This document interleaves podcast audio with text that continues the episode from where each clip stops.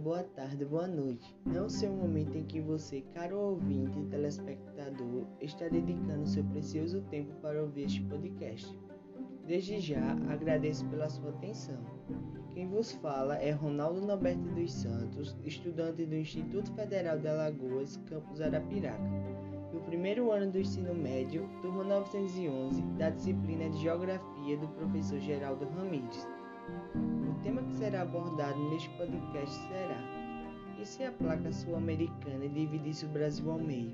Relatos de algo impensado.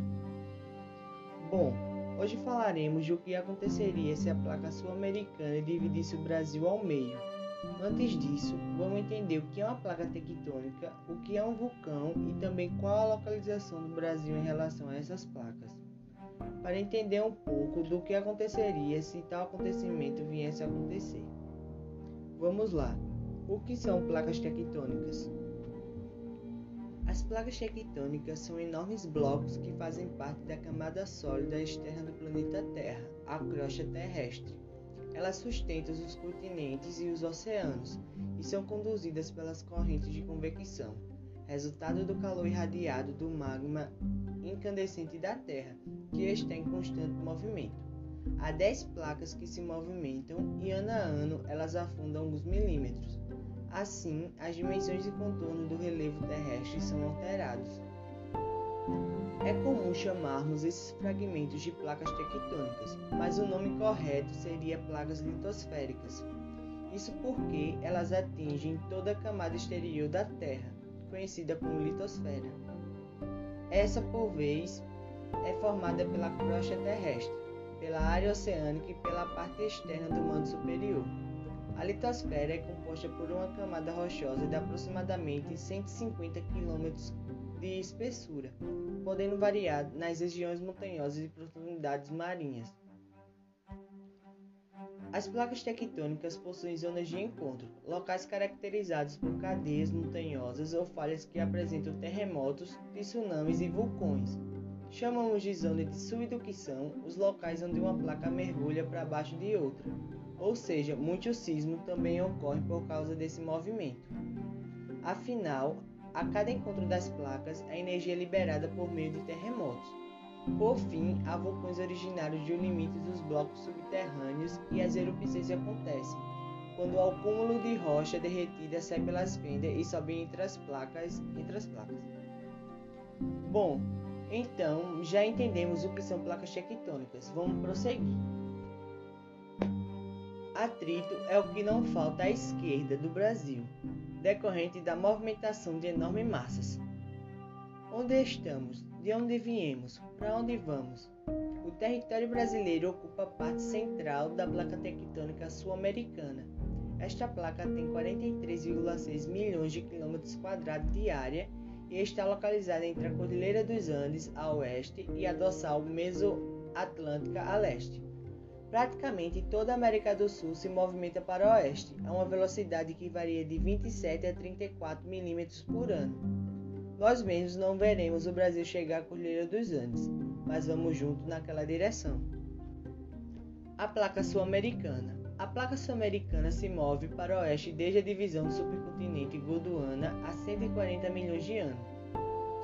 Este movimento continua devido ao impulso no limite divergente leste junto à placa africana e à tensão do cisalhamento basal relacionado ao fluxo astenosférico.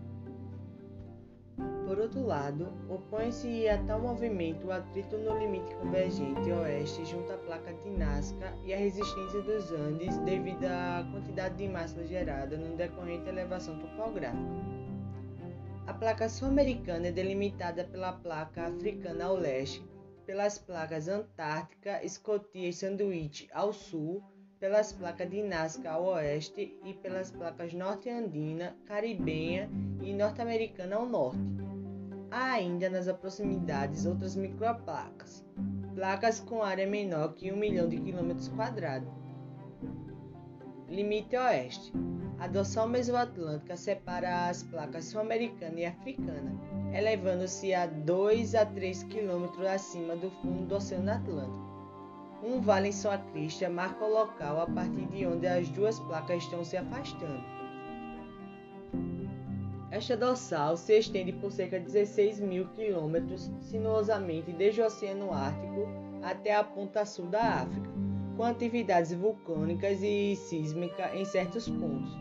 Sua crista é equidistante dos continentes que ladeiam, formando elevações que, por vezes, ultrapassam o nível do mar, criando ilhas ou grupo de ilhas como a dos Açores, Ascensão, Santa Helena e Tristão da Cunha. A placa africana inclui o continente africano e grandes porções dos oceanos Atlântico e Índico, com aproximadamente sessenta e um vírgula três milhões de quilômetros quadrados. É a terceira maior placa tectônica do planeta.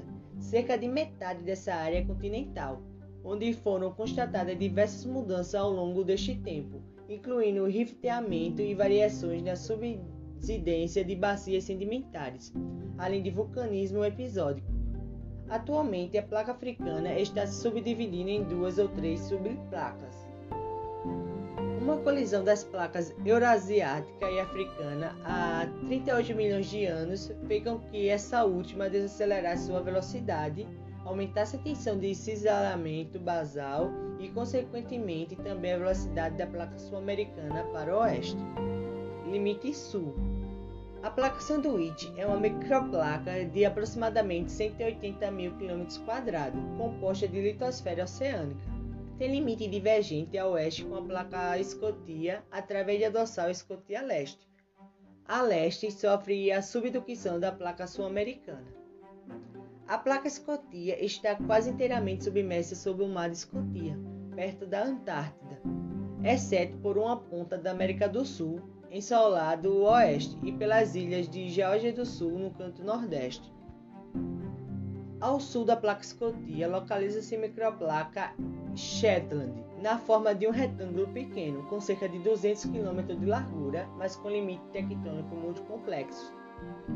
A placa Antártica, a mais meridional, centrada sobre o Polo Sul, engloba quatorze vírgula dois quilômetros de quilômetros quadrados do continente da Antártica, e ainda se estende pela crosta oceânica circundante.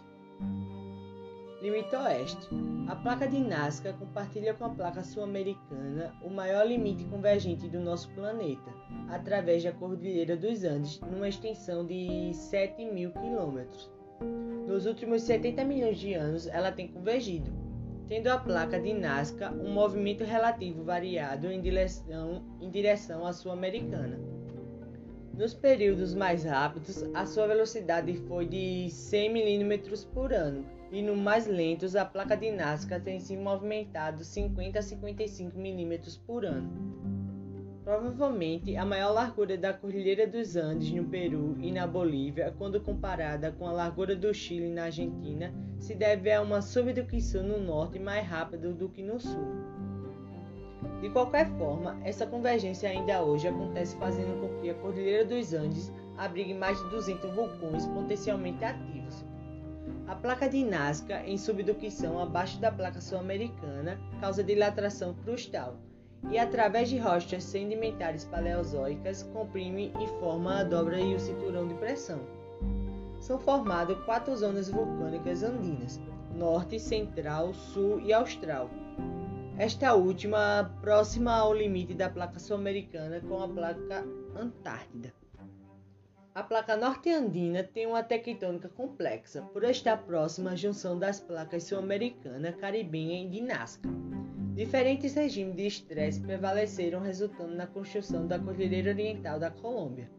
A subdução da placa de Nazca sobre a placa norte-andina faz com que a região, como era de se esperar, seja muito propensa à atividade vulcânica, vulcânica e sísmica.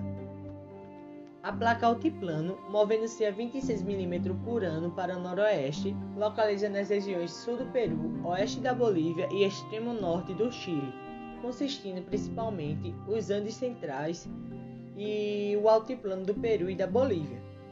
A placa de Nazca está em subdução sobre o Altiplano, na fronteira deste, provocando também eventos sísmicos. Em relação à placa sul-americana, a Altiplano tem uma velocidade relativa à média de quinze milímetros por ano em direção ao nordeste. As regiões de Orogenias do Peru e de Puma, Sierras Pampeanas, ao norte e ao sul da placa Altiplano não são consideradas partes rígidas da placa sul-americana. São consideradas regiões de subdução quase horizontal da placa de Nazca, condição bem caracterizada na região das Sierras Pampeanas. Limite norte. A placa de Cocos é uma jovem placa com cerca de vinte e três milhões de anos, com dois vírgula nove milhões de quilômetros quadrados. A placa Caribenha, com três vírgula três milhões de quilômetros quadrados, localiza-se no Mar do Caribe e inclui a ilha de Hispaniola e a Espanha Central. A placa norte-americana, com cerca de setenta e cinco vírgula nove milhões de quilômetros quadrados, é a segunda maior placa tectônica do planeta. Inclui a maior parte da América do Norte e da Islândia e é responsável pelo formato, pela formação da Cordilheira Mesoatlântica. Possui alguns pontos responsáveis por atividades sísmicas ativas. A zona de fraturas cinquenta e vinte, também conhecida como Zona de Fratura Cabo Verde, está localizada próxima à junção das placas norte-americana, sul-americana e africana. Esta zona é uma consequência da evolução da dorsal mesoatlântica nesta região e tem uma tectônica complexa. Os movimentos das placas tectônicas. Há três principais tipos de movimento das placas tectônicas, considerando a direção do deslocamento de uma placa em relação à outra: o convergente, o divergente, o subsidente ou transformante. Movimento convergente. As placas com movimento convergente são aquelas que se chocam diretamente entre si, indo uma contra a outra.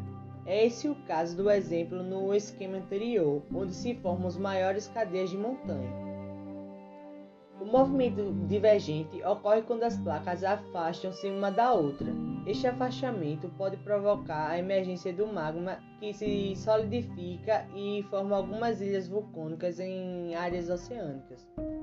E o movimento transformante é quando as placas se deslocam unilateralmente, havendo ainda assim o atrito entre elas, com a ocorrência de terremotos e a formação de alguns falhamentos, a exemplo da faixa de San Andreas no oeste dos Estados Unidos.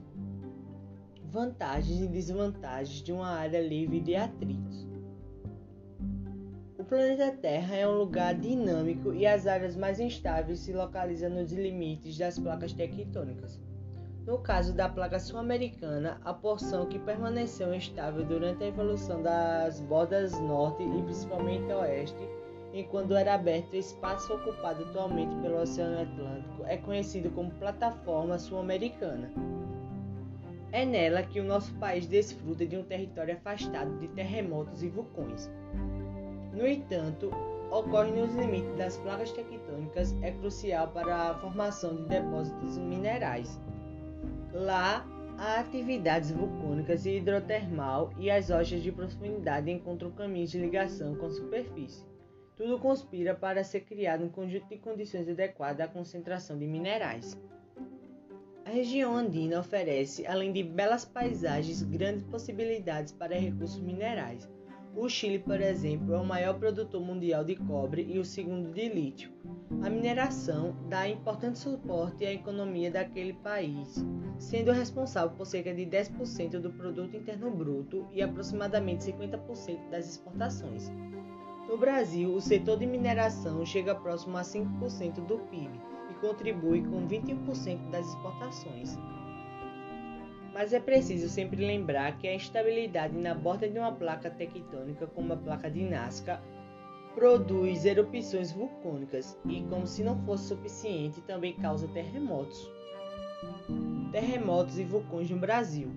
Os terremotos brasileiros, por estarmos na porção central da placa sul-americana, são tipicamente do tipo intraplaca, em geral de pequena intensidade.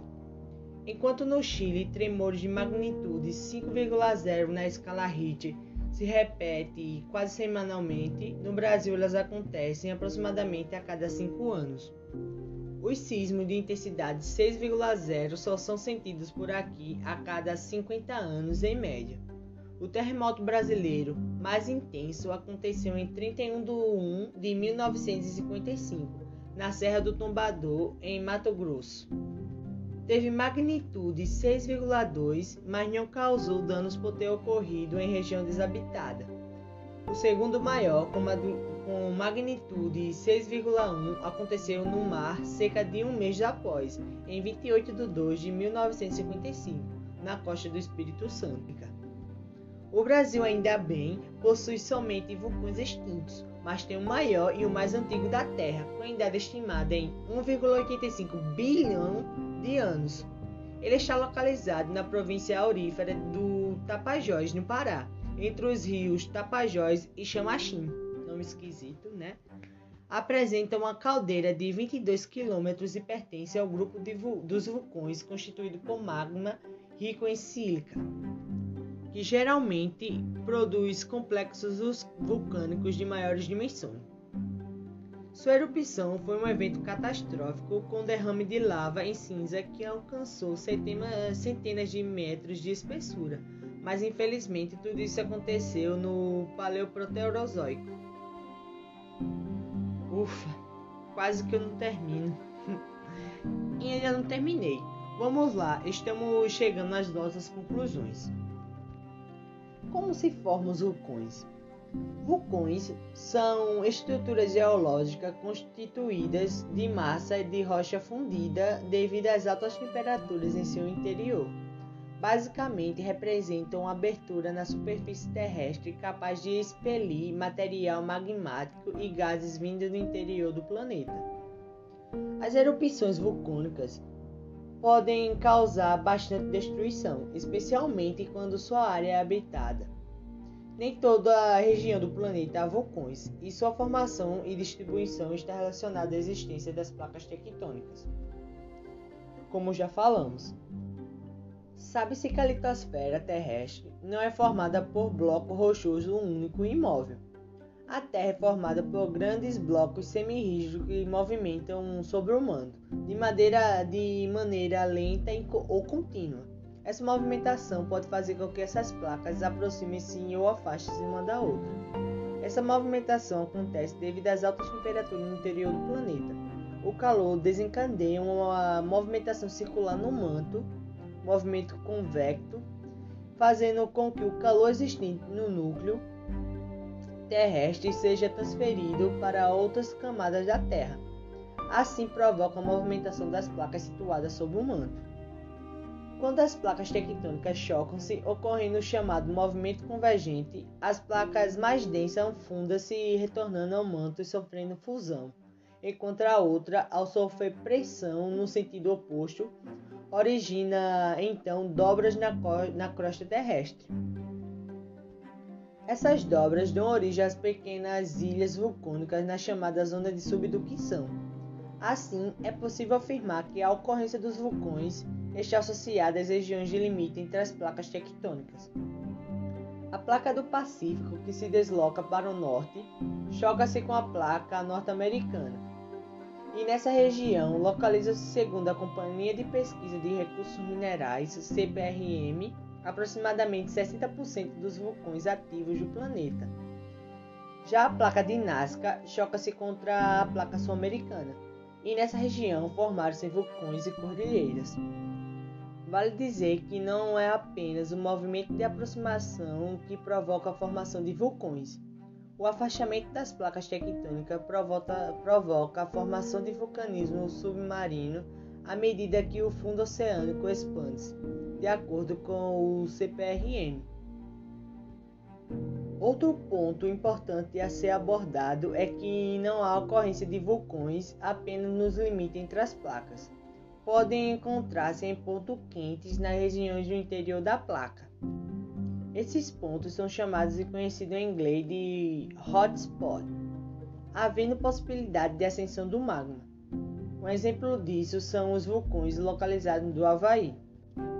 Os vulcões, apesar de suas várias formas, possuem uma estrutura comum.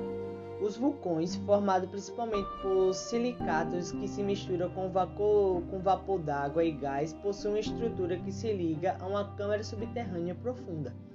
Basicamente, os vulcões são constituídos de câmara magmática, chaminé, cone vulcânico e cratera.